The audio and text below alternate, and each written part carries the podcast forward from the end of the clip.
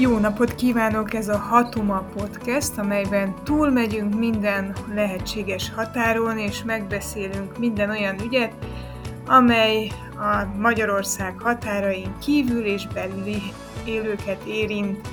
A beszélgetésben részt vesz Pressburger Csaba, aki a Vajdaságból jelentkezik be, és állandó beszélgetőtársunk Finta Márk, aki felvidékről a vendégünk, én Parászka Boróka vagyok, és Erdélyből hallatom a hangom. A mai adásban egy kicsit visszatangózunk a Máért gyűléséhez és az ott elhangzottakhoz, hiszen az volt a legnagyobb fórum, ahol a kisebbségi magyar politikai szervezetek és a magyar kormány egyeztették oly sokban el nem térő álláspontjukat, arra szeretnélek benneteket kérni, mondjátok el, hogy látjátok, milyen a viszonya a vajdasági, illetve felvidéki kisebbségi szervezeteknek a jelenlegi szerb, illetve szlovákiai kormányhoz, mert én azt látom, hogy Romániában egy ilyen furcsa csend kezd beállni,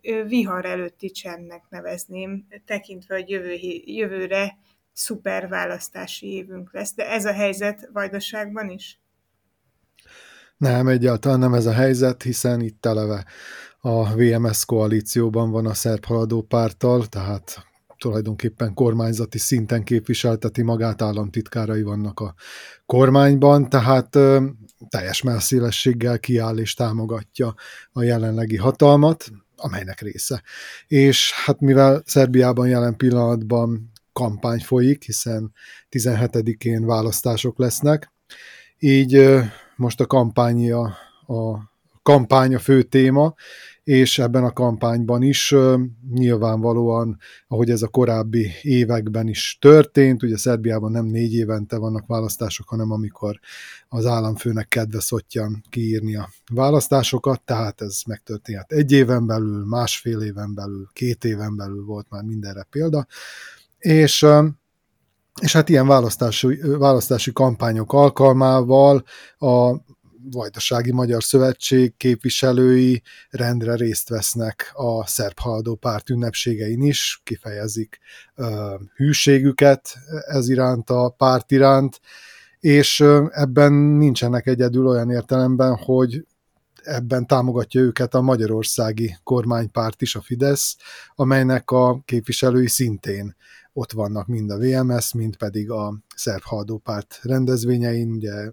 erről már többször is megemlékeztünk, hogy Szijjártó Péter hogyan beszélt szernyelven a szerb haldópárt nagygyűlésén, és most Orbán Viktor épp a máért ülésén mondta azt Pásztor Bálintnak, a VMS megbízott elnökének, hogy ha kell, jövünk, támogatunk benneteket, és azon se lepődjetek meg, hogyha föltűnünk a szerb haladó pártnak a rendezvényein.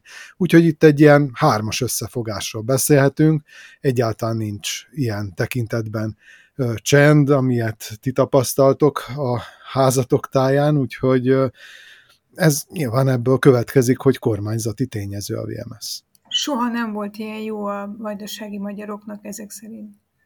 Abszolút, hát ez, ez rendre hangzik, hogy a szerb-magyar kapcsolatok a csúcsokat os, ostromolják, és ez, ez így van már mióta a két párt egymásra talál, tehát mondjuk a hét, hét éve nagyjából mióta ez a koalíció létezik a két párt között, amelyek között egyébként korábban mondhatni elképzelhetetlen volt az, hogy létrejöjjön egy ilyen, egy ilyen együttműködés, tehát egyáltalán nem kell azon meglepődni, tehát vigyázó szemeteket ránk vessétek, és nem kell egyáltalán meglepődni, hogyha majd az RMDS mondjuk az Aurral, vagy akár a, a Smerrel összeáll a szövetség.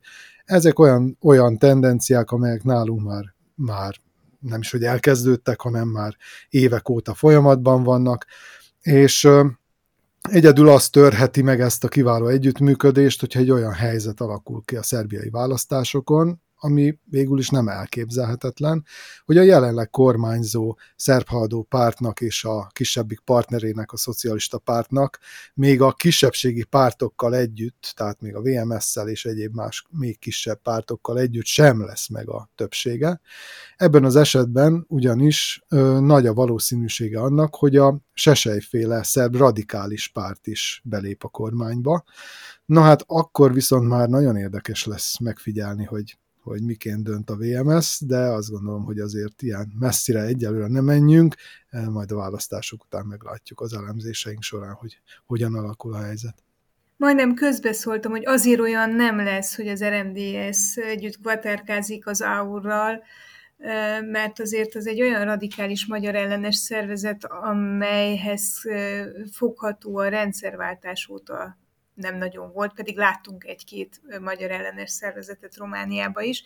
Tehát az a különös dolog történik, hogy osztódással szaporodnak a szélső jobboldali pártok, rendszerint valami nagyon homályos, de heves indulatokat keltő programmal, például oltás ellenességgel, ilyen világra szóló összeesküvés elméleteket terjesztve, és ezek a szélső jobboldali pártok, amelyek amúgy ö, magyar ellenesek, ö, ö, nagyon diszkriminatívak, jelentős magyar támogatást kapnak. Tehát Székelyföldön furcsa mód beállnak mögéjük az emberek, úgyhogy ki tudja, hogy mit hoz a jövő, de lássuk, mit, mit adott a jelen ö, Szlovákiában, ahol hát ilyen fu- furcsa viszonya kezd kialakulni a szövetség és a jelenlegi szlovák kormány között.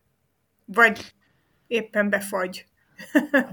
Igen, hát én úgy érzékelem, hogy harapni lehet azt a bizonyos csendet most, ami jelen pillanatban a szövetség és bármilyen politikai partnere között van. Ugye Budapesten a szövetség megkapta a ledorongolást, a szlovák kormány az pedig nem tárgyal vele. Forró Krisztián, a párt elnöke írt egy levelet a kormányprogrammal kapcsolatban Robert Ficónak, a Smernek, és hát nem kapott rá semmilyen választ. Nem is olyan régen volt itt ugye Szijjártó Péter, aki nagy csinnadrattával gratulált itt az új szlovák kormánynak, és elment ugye a szövetség székházba is, ahol Forró Krisztián arról beszélt mellett a sajtótájékoztatón, hogy hát a szövetség szeretne kapocs lenni a szlovák és a magyar kormány között, és ahogy arról már beszéltünk ugye korábban, a szlovák és a magyar kormánynak igazából nem nagyon van szüksége kapocsra, vagy ilyen összekötő szerepre.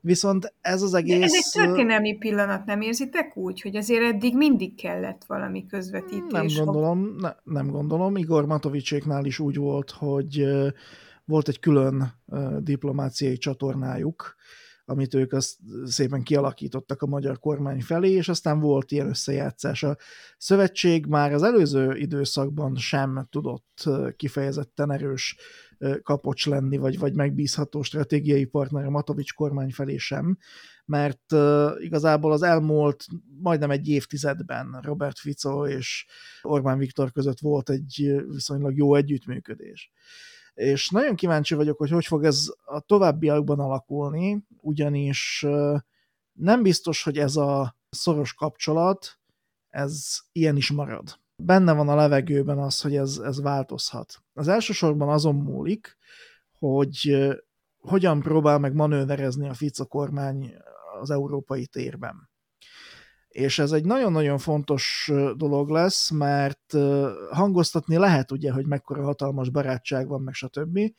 Csak Európában most következnek azok a pillanatok, ahol kenyértörésre kerül a sor. Most következnek olyan pillanatok, amikor jóvá kell hagyni azt a bizonyos 50 milliárd eurós csomagot Ukrajnának, jóvá kell hagyni a 12. szankciós csomagot Oroszország felé, és van egy csomó olyan, olyan dolog, ahol most ugye Magyarország várná azt, hogy esetleg Szlovákia majd mellé áll, de az eddigi nyilatkozatokból és az eddigi külpolitikai manőverekből nekem úgy tűnik, hogy Robert Fico csak hangoztatja azt, hogy ő most mennyire szuverén szlovák külpolitikát fog folytatni. Igazából ő nem akarja becsukni azokat az ajtókat, amelyek Európa felé nyitva állnak És nekem van egy olyan érzésem, hogy Európában, illetve az Európai Unió vezetésében azért úgy elhangzottak olyan dolgok Robert Fico felé, amit ő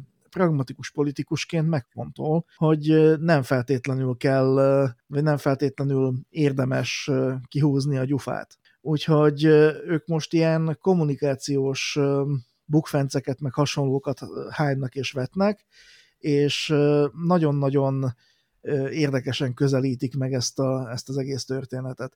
A másik oldalon viszont, ami ennek egy kicsit talán ellentmond, az az, hogy Robert Ficónak vannak még érdekes húzásai, most a közeljövőben elvileg találkozik az amerikai nagykövettel is, és Igor Bratcsikov orosz nagykövettel is. Oroszország Szlovákia nagykövet, szlovákiai nagykövetével, ami azért talán egy kicsit erős, tehát nem igazán vannak most így a, az Európában állomásozó orosz diplomaták pozitívan kezelve.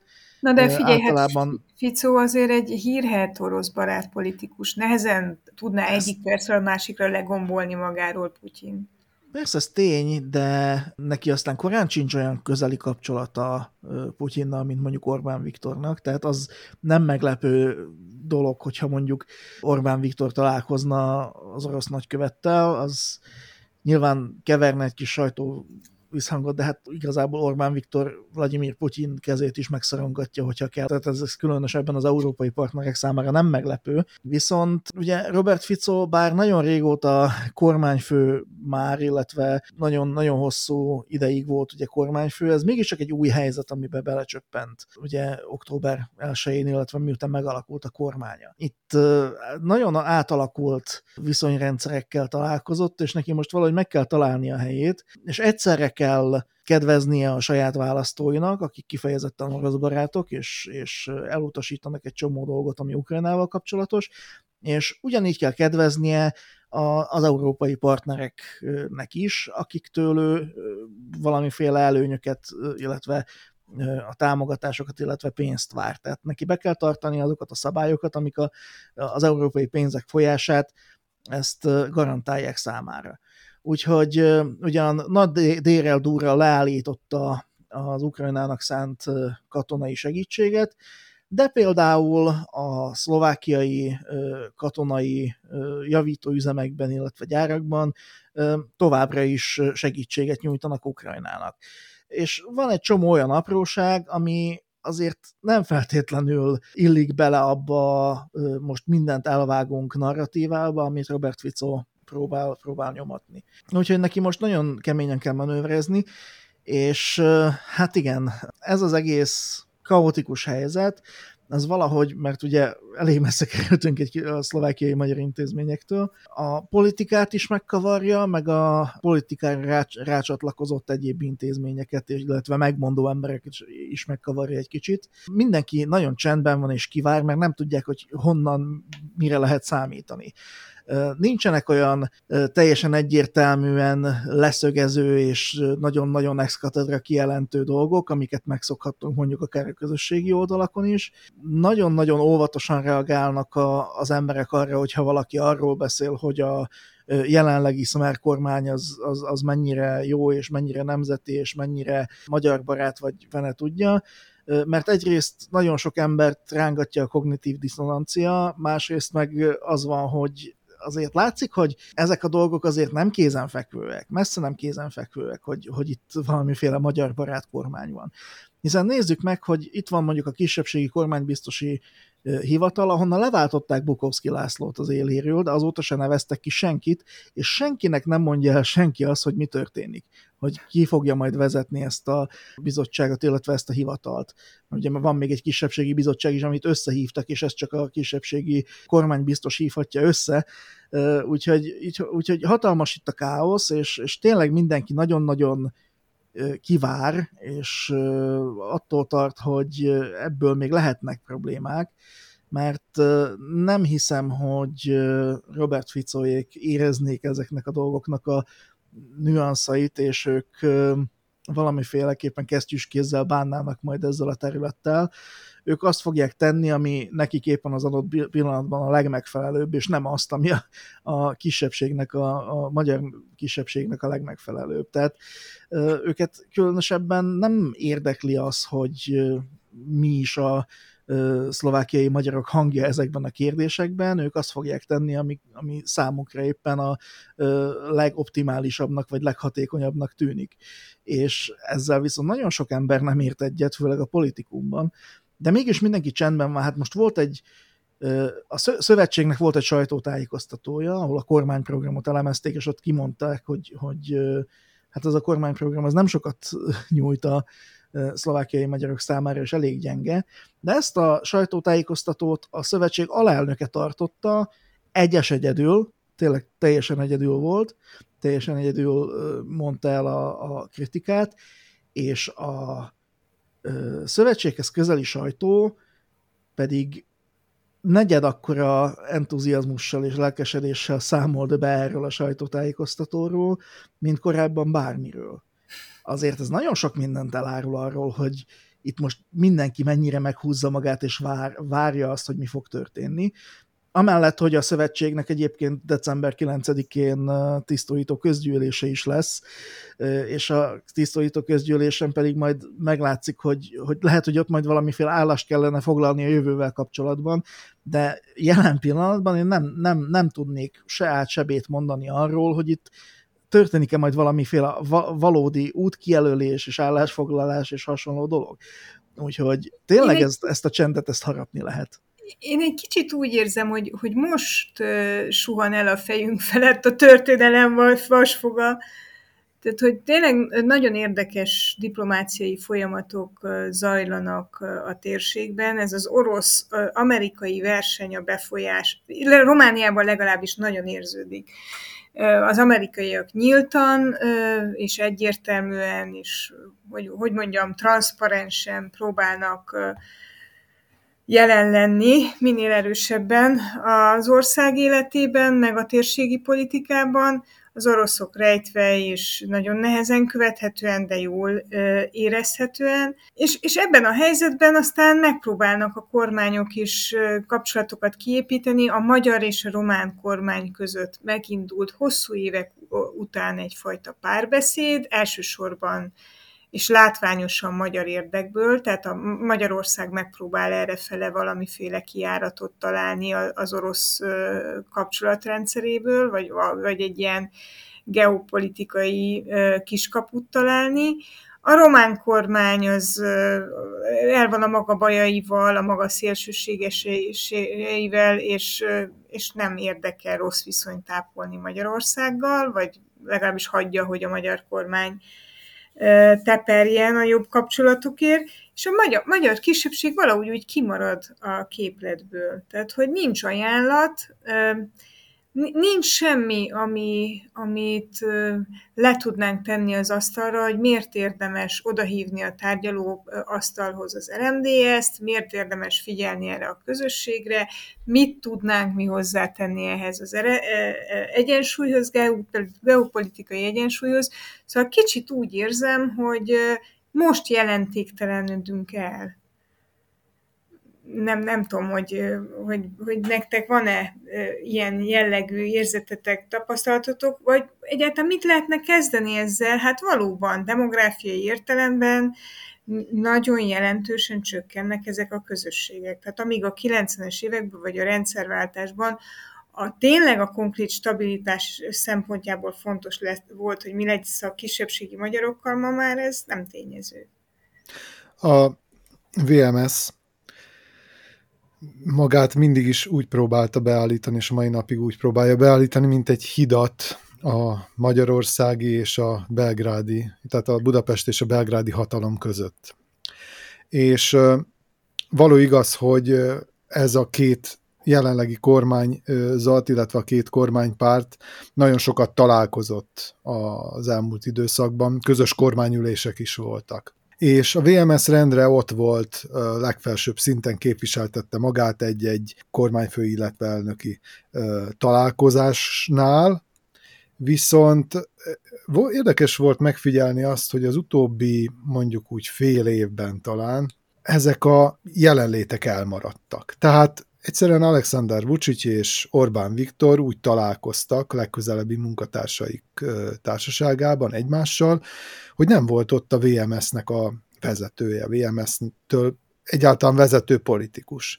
Lehet, hogy nem kellene ezt túl gondolni, mert ugye tudjuk, hogy Pásztor István már akkor betegeskedett, és elképzelhető, hogy ennek egyszerűen ennyi az oka, tehát hogy ezért nem, nem volt jelen a, a találkozón, de hát akkor is hívhattak volna valaki mást. Tehát csak arra próbálok én is ráépíteni, amit, amit mondtál, hogy ez az eljelentéktelenedés, ez, ez itt is megmutatkozik. Hát demográfiailag mindenképpen megmutatkozik, és politikailag is úgy tűnik, hogy egy, egy, egy fölösleges elemmé vált a, a kisebbségi magyar párt, amelyre gyakorlatilag most már nincs szükség, annyira egy húram pendül ez a két állampárt, hogy, hogy, hogy nincs szükség itt semmiféle közvetítőre. Hát nyilván a fordító szerepét azt más is el tudja játszani, ahhoz nem kell valakinek politikusnak lennie.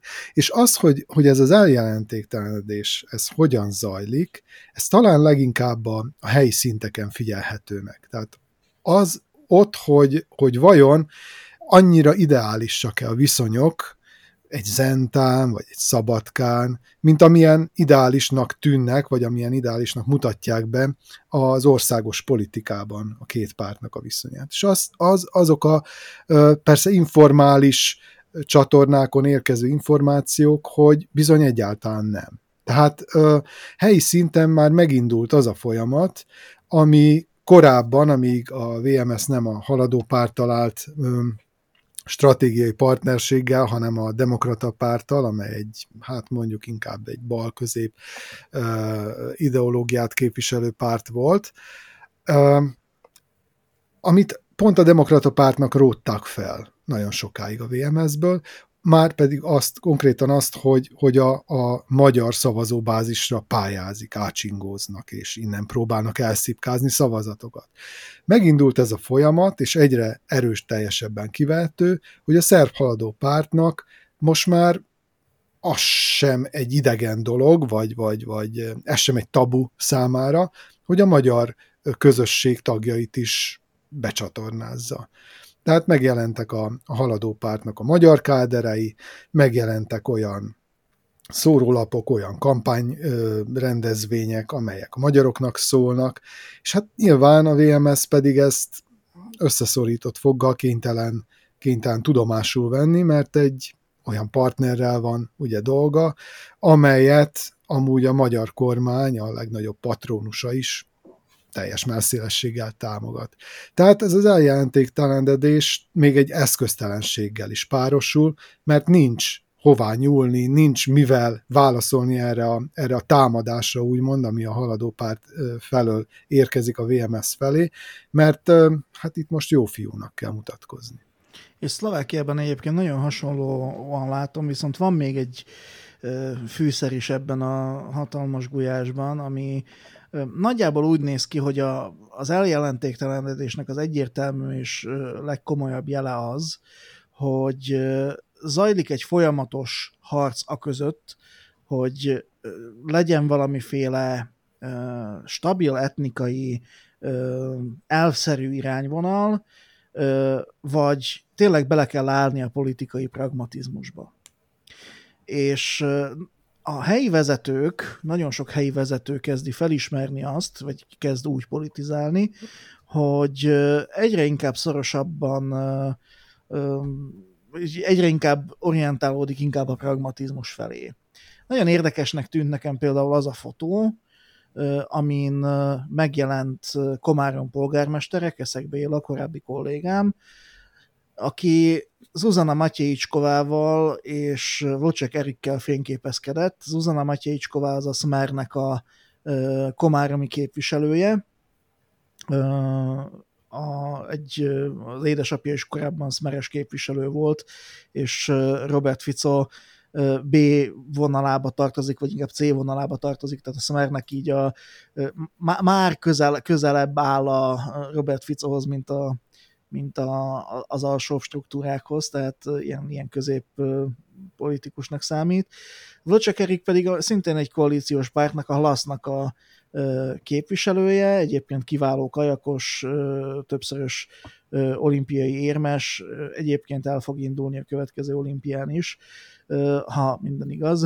Nem tudom, hogy mennyire veszi el majd a politika az idejét, de korábban, vagy néhány évvel ezelőtt, vagy több évvel ezelőtt ezekkel a képekkel általában a helyi vezetők nem különösebben büszkélkedtek. Annak idején Robert Kalinyák belügyminiszterként rengeteg ö, helyi tűzoltó egységnek, meg önkéntes tűzoltó egységnek, meg tűzoltóállomásnak segített, ö, rengeteg helye, helyre kaptak új ö, tűzoltóautókat, meg hasonlókat, és akkor a közösségben, a magyar közösségben azért volt egy ilyen ilyen, ilyen felháborodás, hogy oké, okay, hogy tűzoltó autók, meg tök jó ez nekünk, meg minden, de azért mégiscsak Robert Kalinyákról van szó, aki annak idején ö, meghazudtolta Malina, Hedvige, Malina Hedviget, és azt állította, hogy a Malina Hedvig önmagát verte meg, és hogy hát azért ezt, ezt lehet, hogy talán nem kéne ennyire büszkélkedni ezekkel a dolgokkal.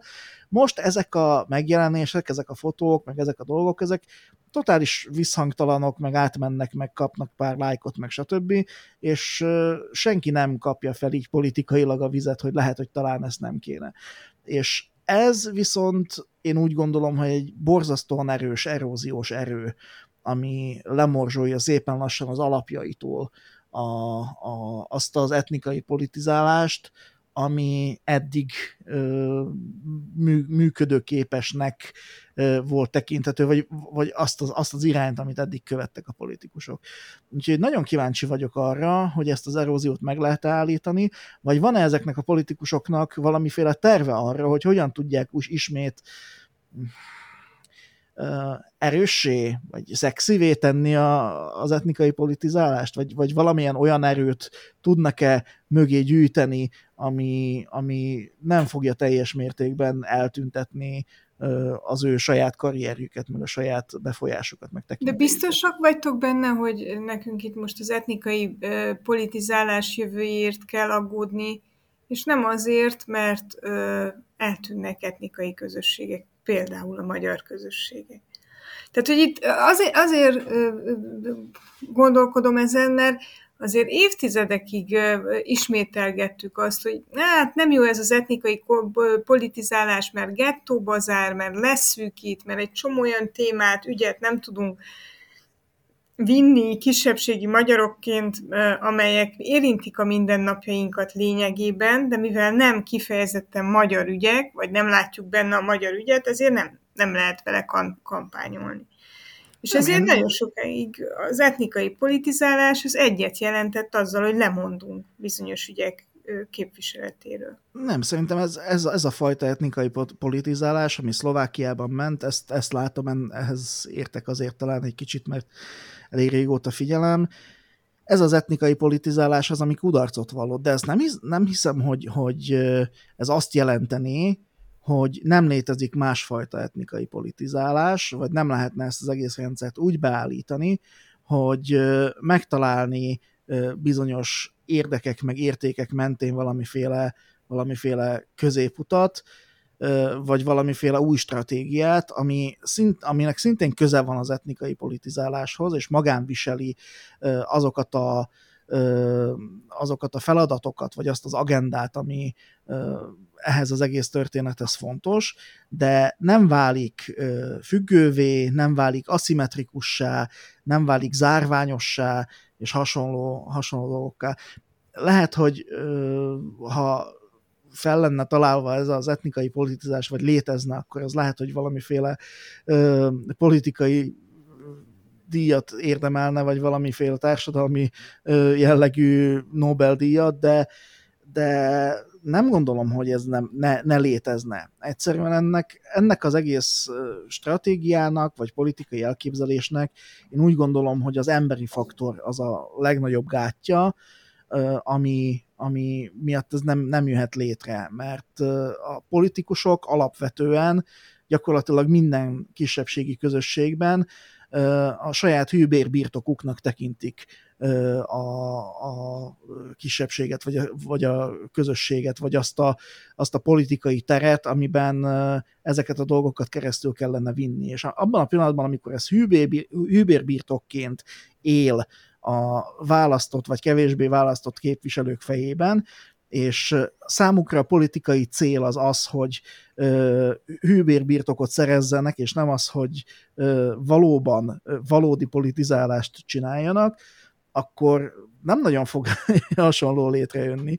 Úgyhogy ezért is vagyok borzasztóan pessimista, de nem gondolom azt, hogy ne lenne egy olyan olyan változata ennek az egész dolognak, amit esetleg etnikai politizálásnak nevezünk, ami működőképes lenne. Úgyhogy lehet, hogy naív vagyok, meg idealista, de, de úgy gondolom, hogy vannak, vannak olyan elemek, amiket, amiket összeállítva esetleg valamilyen jó kinéző kirakós játékot, vagy puzzle kapunk a végén. Az etnikai politizálást akkor egy ideális világban, akkor tekinthetnénk mondjuk okafogyottnak, hogyha létrejönne egy olyan autonómia, amely, amelynek a keretein belül működhetne, úgymond az etnikai politizálás.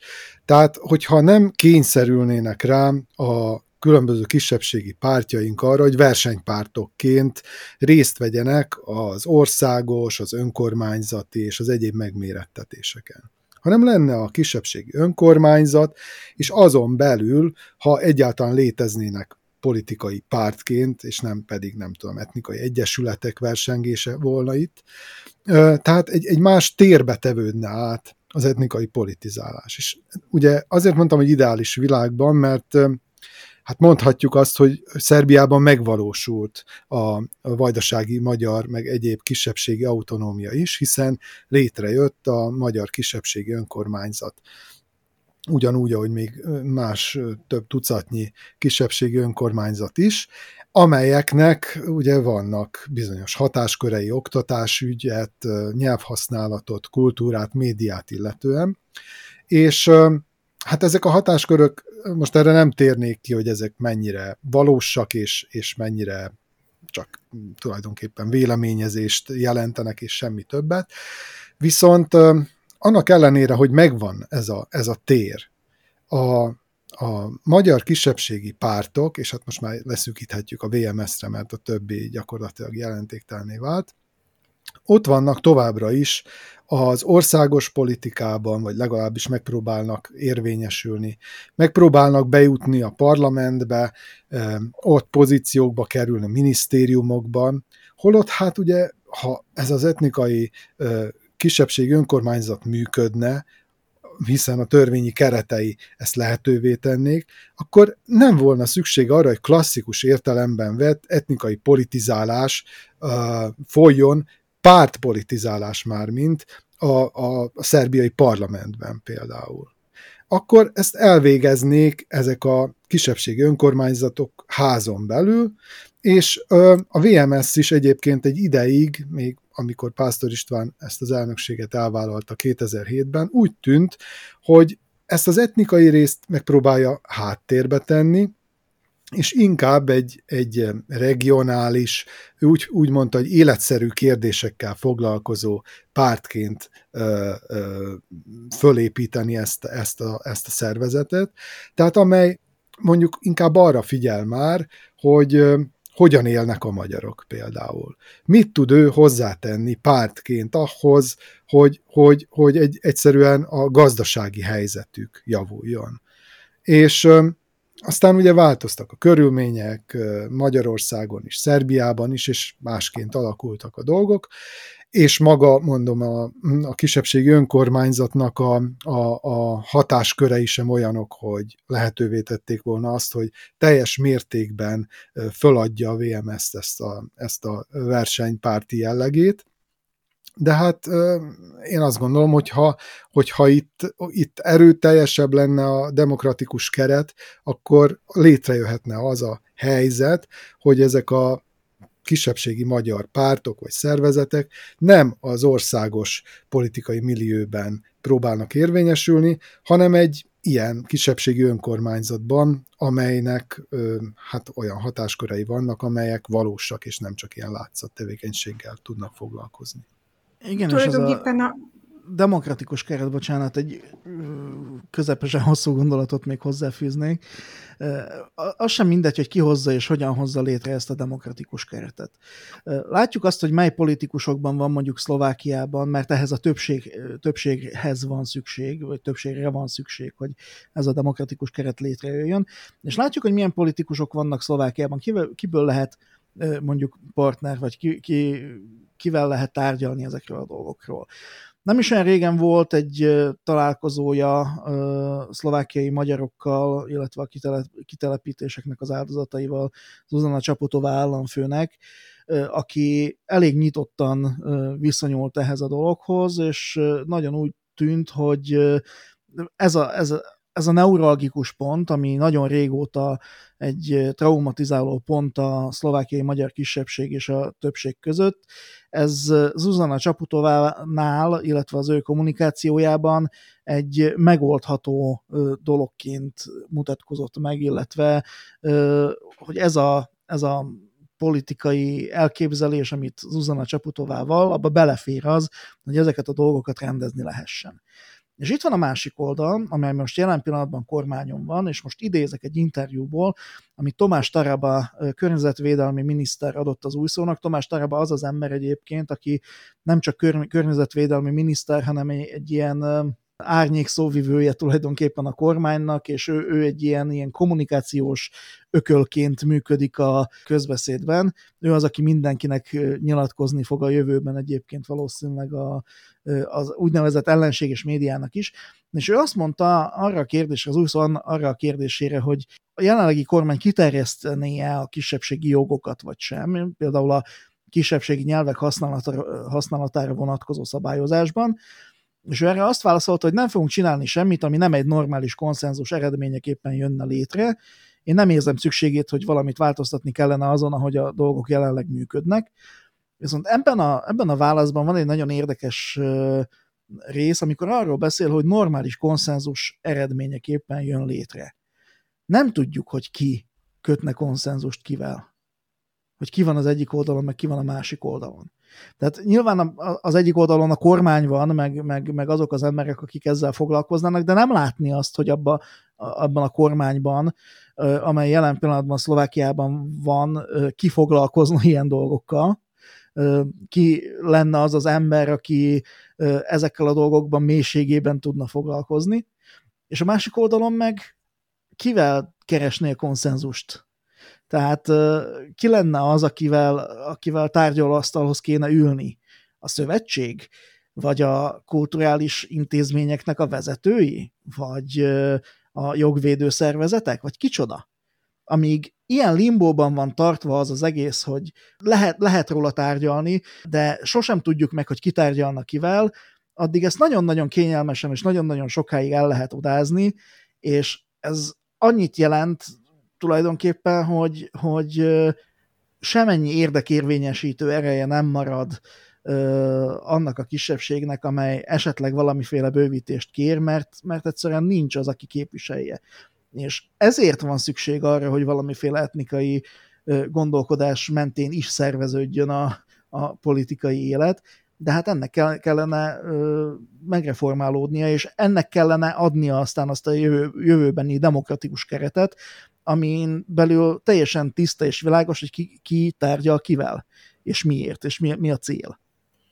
A rendszerváltás idején azért ezt világosan látta mindenki, és konszenzus volt azzal kapcsolatban, hogy itt vannak ö, központosított államok, amelyeket bizonyos értelemben le kell bontani, vagy át kell alakítani, bizonyos értelemben meg kell gyengíteni vagy mindenképpen át kell alakítani, és ehhez a kisebbségi magyar közösségek nagyon határozottan akkor hozzátették, hogy ezek az államok központosított nemzetállamok, és nekünk ahhoz, hogy ezek valódi jogállamként működjenek, ezt a nemzetállamiságot kell kikezdeni. És ehhez akkor voltak nagyon-nagyon jó aktorok, akikhez kapcs- hasonlót én mostanában nem látok. Mondok három ilyen nevet Romániából. Az egyik az Dojna Kornea, nem tudom, hogyha emlékeztek-e rá, vagy még mond-e valamit a neve, azok, akik a 89-es romániai forradalmat követték, azok tudják, hogy gyakorlatilag ő volt egyik a nagyon-nagyon keveseknek, akik nyíltan szembefordultak a Ceausescu rendszerrel, még a forradalom előtt, még a Tőkés László megszólalásai előtt nyílt leveleket írtak, írt Dojna Kornea, tiltakozott, házi őrizetbe került, tényleg halálos veszélyben volt.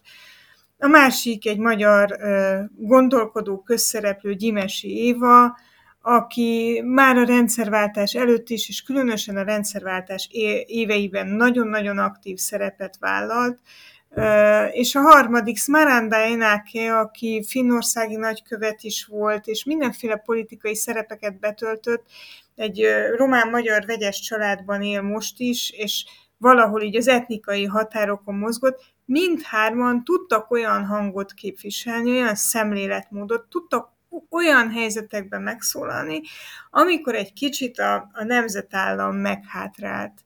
Volt a napunk oldalán egy nagyon fontos cikk az elmúlt napokban, és a rendszerváltás női szereplőiről szólt, és akkor hasított belém, hogy az a tudás, amit mondjuk Dojna Kornea, Gyimesi Éva vagy Smaranda Enneké Romániában képviselt, azok a szerepek, a nemzetállamról való gondolkodásnak az a képessége, amit ők hordoztak, az velük együtt gyakorlatilag eltűnt. És így aztán nem is nagyon tudunk mit kezdeni a nemzetállammal. Láttatok-e, vagy, vagy hasonló női szereplőket és hasonló sorból kilógókat tudtok mondani? Mennyire, mennyire jönnek elő nektek ezek a rendszerváltós emlékek? Mennyire tudtok visszamenni ehhez az origóhoz?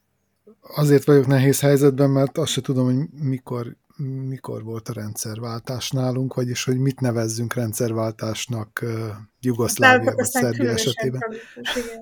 Igen, szóval nem olyan egyértelmű, mint nálatok, hogy helyel közel így vagy úgy a berlini fal leomlásához köthető a rendszerváltás. Hát nálunk elsősorban, amikor, amikor ez megtörtént, akkor, akkor nálunk úgy tűnt, hogy tényleg megindul egy jó irányba, Jugoszlávia egy olyan kormányzat állt föl, amely gazdasági reformokkal indított, úgy tűnt, hogy sikerül bevezetni valamiféle piacgazdaságot, és hogy, hogy egyáltalán ez lesz a, a, a fő csapás irány, és nem pedig valami nacionalista indulatoknak a feltörése, de sajnos ez utóbbi győzedelmeskedett, és és tehát ilyen felemásra sikerült nálunk ez a 89-90 körüli rendszerváltás, amikor formálisan legalábbis létrejött a több pártrendszer, de hát ugyanakkor fölbomlott az egész ország, tehát már egy egész másik országról beszéltünk.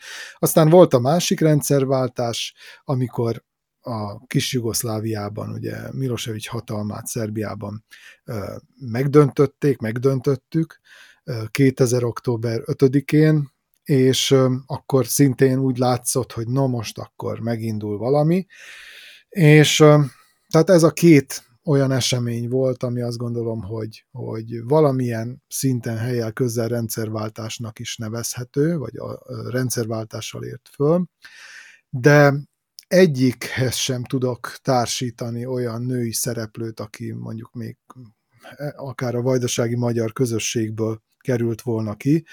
Talán inkább a két esemény, tehát a 89-90 és a 2000-es rendszerváltás közötti időszak, ami ugye a háborús időszakot jelöli, itt voltak olyan női szereplők, akikre érdemes talán fölhívni a figyelmet, akik nagyon határozottan kiálltak a háború ellen, akik tényleg saját egzisztenciájukat kockáztatva, életüket is kockáztatva igyekeztek menteni olyan férfiakat, akiket például besoroztak, kényszersorozással többeket bújtattak, béketüntetéseket szerveztek, háború ellenes civil szervezeteket gründoltak és, és működtettek.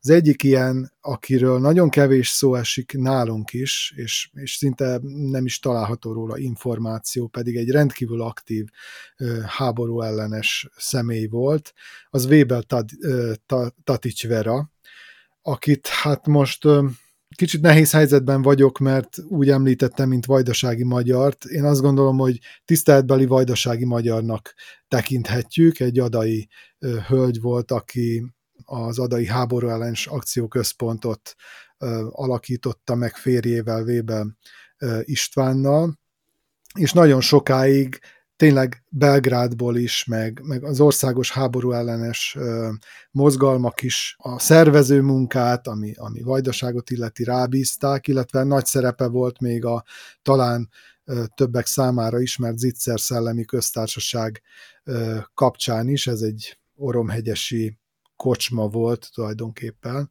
ahol, ahol összegyűltek a, azok a nők, akik és férfiak, akiket megpróbáltak, meg, megpróbálták megakadályozni, hogy elvigyenek a, a háborúba, és itt is a szervező munkában ő volt az egyik ö, olyan személy, akinek a nevét mindenképpen meg kell említeni. A másik olyan ember, aki szintén a háború ellenes fölépésével is ismerté vált, de nem csak azzal, hanem azzal is, hogy nagyon sokat küzdött a 44-45-ös magyar ellenes vérengzések kapcsán azért, hogy a csúrogi magyarokat, akiket kollektív bűnösséggel sújtottak, ezt a kollektív bűnösségüket töröljék el. Ő Teleki Júlia, aki még ma is aktív, és mm, ő aztán később képviselő volt, politi- politizálni is kezdett, és aki végül is elérte ezt a célt, tehát ez, ez a rehabilitációs törvény azóta megszületett, és a kollektív bűnösség elve is megszűnt. Úgyhogy én ők, nekem ők jutottak elsőre eszembe, a rendszerváltás kapcsán nálunk ez, ez abszolút egy ilyen férfi központú dolog volt, úgyhogy nem, nem tudok sajnos mondani senkit határhelyzetben fel kell tenni a legmélyebb gyökerekig ható kérdéseket, és ezt, ezeket a határhelyzeteket nők ismerték fel a, a háborúba sodródó Jugoszláviában és a véres forradalommal rendszert váltó Romániában. Hogy volt ez Szlovákiában? Érdemes elolvasni azt a napunk cikket, amit említette egyébként egy nagyon jó írásról van szó Rences Ágoston kollégám tollából. És hát két megszólalója van a cikknek, Sándor Eleonóra, újságíró, egykori politikus, illetve német Ilona képzőművész, aki utóbbi még most is egy picit politikailag aktívnak tekinthető annyiban, hogy Zuzana Csaputova egyik magyar tanácsadója, de ugye az aktív jelen ben is zajló politikában ugye ő nem vesz részt, és igazából, hogyha megnézzük azokat az embereket, akik most részt vesznek ebben a politikai, hogy is mondjam, ergődésben, férfiak vannak közöttük, akik 89 környékén is ott voltak, igaz, már nagyon kevesen, de, de vannak, akik még szerepet vállalnak. Nőből viszont egy sincs és az az igazság, hogy az elmúlt 30 év az arról szólt, hogy a szlovákiai magyar politikai teret azt teljesen és tökéletesen dominálják a, a férfiak. Igazából nem emlékszem olyan női politikusra, aki igazán olyan pozícióba került volna, hogy aktívan és mérehatóan tudta volna befolyásolni a szlovákiai magyar politikát. Még Bauer Edith sem volt ilyen pozícióban, pedig ő európai parlamenti képviselő volt, és egy rendkívül felkészült és értékes politikusról van szó. Őt is folyamatosan kitolták, a perifériára próbálták nyomni, amikor úgy érezték, hogy az a pozíció, amit ő betölt, arra szüksége van egy férfinak legalábbis én így érzem. Lehet, hogy ő erre azt mondaná, hogy ez nem így volt, de hát ő bölcsebb nálam jóval. De, de mégis, mégis számtalan olyan példa van, hogy pozícióba kerülő nő igazából úgy tekintett rá a környezete, mint hogyha csak a férfi központú politika eszköze lenne. Funner Edith igazságügyi államtitkár volt még a közelmúltban is. Ő volt az a jogász, aki talán a legtöbbre vitte az elmúlt években nőként a szlovákiai politikai térfélen. Ő például azért volt ilyen szempontból nem is azt mondom, hogy problémás, de abszolút látszott azon, hogy hogyan viselkednek vele a férfi kollégái egy olyan pártban, mint a, mint a Most Híd, ami elvileg a liberálisabb oldalhoz tartozik. Abszolút úgy viselkedtek vele, legalábbis nekem kívülről úgy tűnt, mint hogyha egy másodhegedűs lenne, és nem lenne a, a, az élvonalban, és nem, nem, nem alakíthatná ezt a politikai teret valamilyen módon. És, és nagyon sok ilyen példa van, ami számomra elég elszomorító, és még az is járt a fejembe, hogy kimondható-e az, hogy mondjuk egyfajta emancipálással, már ez nagyon fura szó ebben az egészben, elérhető-e az, hogy a szlovákiai magyar etnikai politizálás valami, valamiféle reformon menjen keresztül? Hogy ez egy, ez egy értelmezhető út-e, vagy, vagy ez egy olyan út-e, amit, ami, amire rá kellene lépni, és hozna valami változást. Van-e okokozati összefüggés ebben az egészben? Ezt nagyon érdekes lenne kutatni, meg nagyon érdekes lenne megnézni, de nekem van egy olyan sejtésem, hogy bizony valamiféle el, elég erős gyökeres változást hozhatna, hogyha felemelkednének olyan felkészült női politikusok, akik egy másfajta nézőpontból tudnák ezt az egészet megközelíteni, és a szlovák politikában elkezdődött valamiféle emancipáció, még csak nagyon finoman, de hát már volt ugye női kormányfő, van női elnök, most a parlamentben van olyan párt, aminek a képviselőinek a felét nők adják, úgyhogy, úgyhogy van, egy, van, egy, van egyfajta elmozdulás, csak nem tudom, hogy ez a szlovákiai magyar politikai térben hogyan csapódna le. Nagyon kíváncsi lennék egy ilyen kísérlet eredményére. Na hát a nacionalizmussal, a háborúval való szembenézés az egyben az alapvető jogokkal, például a nőjogokkal való szembenézés és azok biztosítása is feltételezi egymást. Folytassuk innen a beszélgetést. Köszönöm szépen, hogy ma gondolkodtatok velem. Finta már Felvidékről Pressburger Csaba Vajdaságból csatlakozott a Hatuma Podcasthez. Én Parászka Boróka vagyok, és Erdélyből köszönöm figyelmüket. Kövessék Facebook oldalunkat és podcast csatornánkat is. Viszont hallásra!